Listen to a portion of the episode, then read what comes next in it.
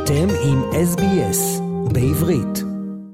Shalom Australia. I will start uh, a segment this week with New South Wales Premier Dominic Perrottet.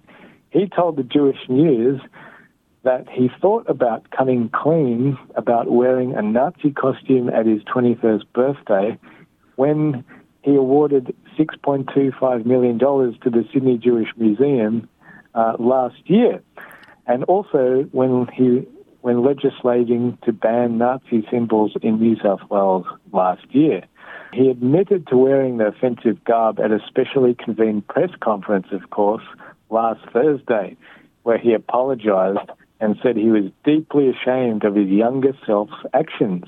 Later that day, he met with representatives of the New South Wales Jewish Board of Deputies at the Sydney Jewish Museum and released an apology letter to the Jewish community.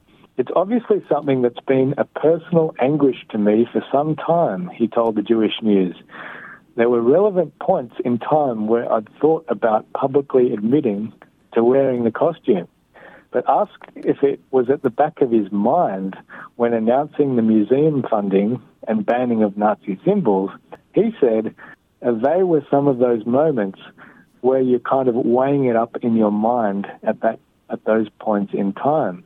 But he said that ultimately, when Transport Minister David Elliott raised it with him last week, he said, I think it was most important for the people of New South Wales, and particularly the Jewish community, to hear my truth from me. And it's obviously something that I am ashamed of. My strong connection to the Jewish community, he said, I really believe that was what was most important. And I knew that the hurt and the truth of this terrible mistake that I made would bring to particularly the Jewish community. Before last Thursday's press, con- press conference, the Premier spoke to New South Wales Jewish Board of Deputies CEO Darren Bark and also his predecessor, Vic Alhadeff. To rebuild trust with the community, Perrottet intends to look into creating a portal for school students to report bullying and he also indicated the possibility of increased support for the Sydney Jewish Museum. He said, We'll work very closely to see where we can provide greater support so that as many students as possible in schools right across the state get the opportunity to go and hear firsthand from Holocaust survivors.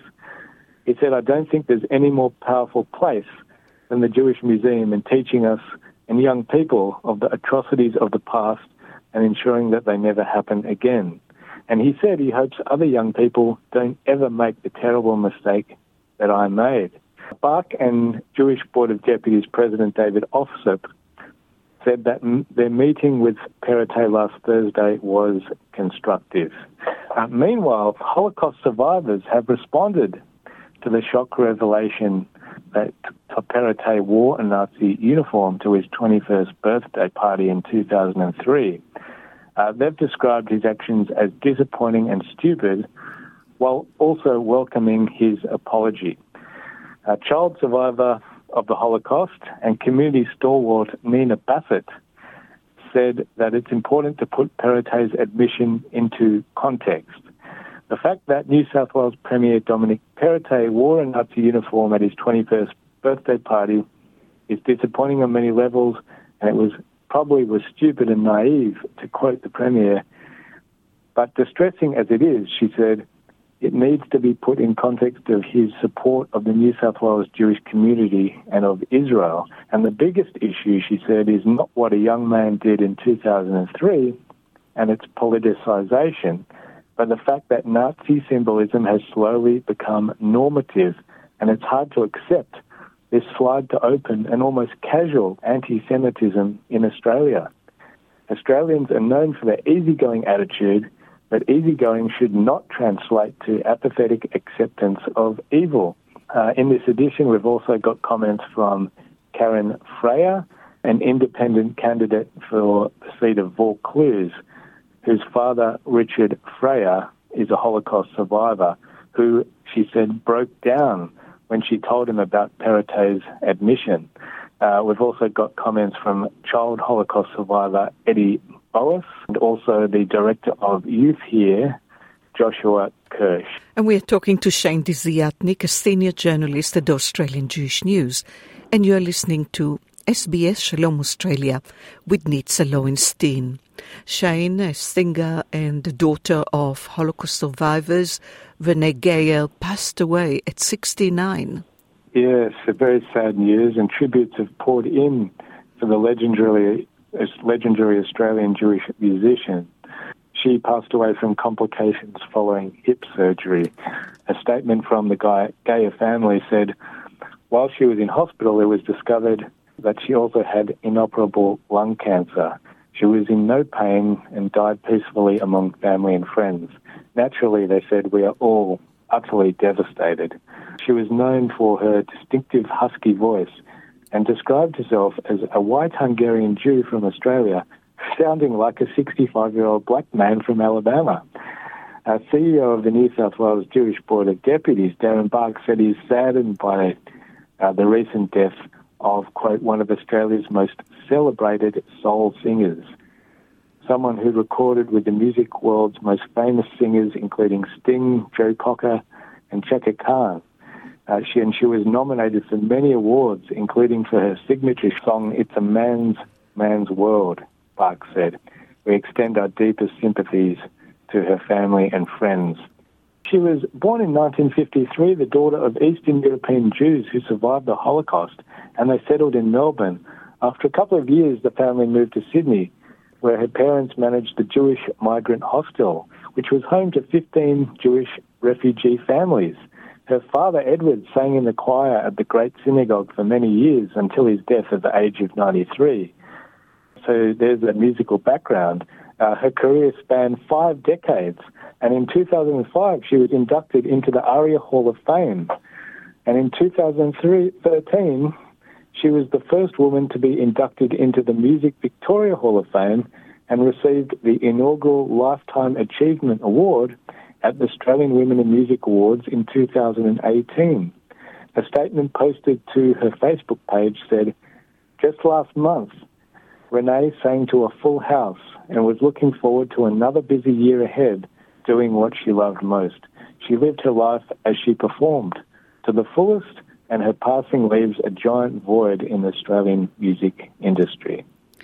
It's very sad, and by the way, lots of Sydney siders will remember her mother, Mrs. Geyer.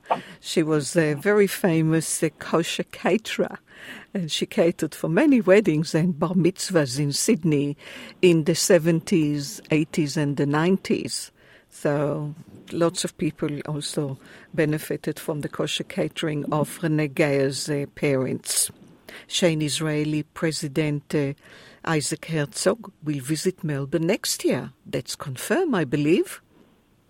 Yes, uh, he accepted an invitation from Mount Scopus Foundation President David Gold to visit in 2024.